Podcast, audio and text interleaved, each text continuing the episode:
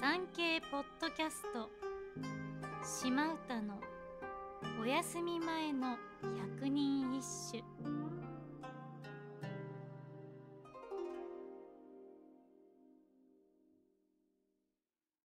第78番。淡路島。火曜千鳥の泣く声に。幾夜目覚めぬ須磨の関森。源の金正淡路島から渡ってくる千鳥の鳴き声に一体いくつの夜目を覚ましたことだろう。須磨の関森は。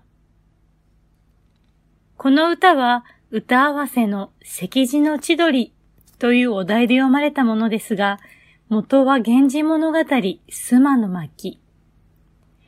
この頃の須磨は、いわゆる左遷の地で、寂しいイメージがありました。源氏物語では、年老いた光源氏が隠居しており、その時に、友千鳥、もろ声に泣く暁は、一人寝覚めの床も頼もし、という歌を読みました。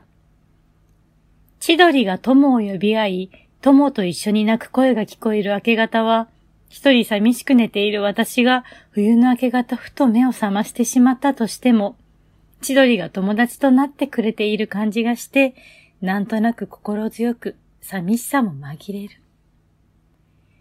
光源氏は千鳥の声に慰められていますが、金正は千鳥の声に関森は目を覚まし、自分の孤独さを一人再認識させられると真逆の歌を詠んだのですね。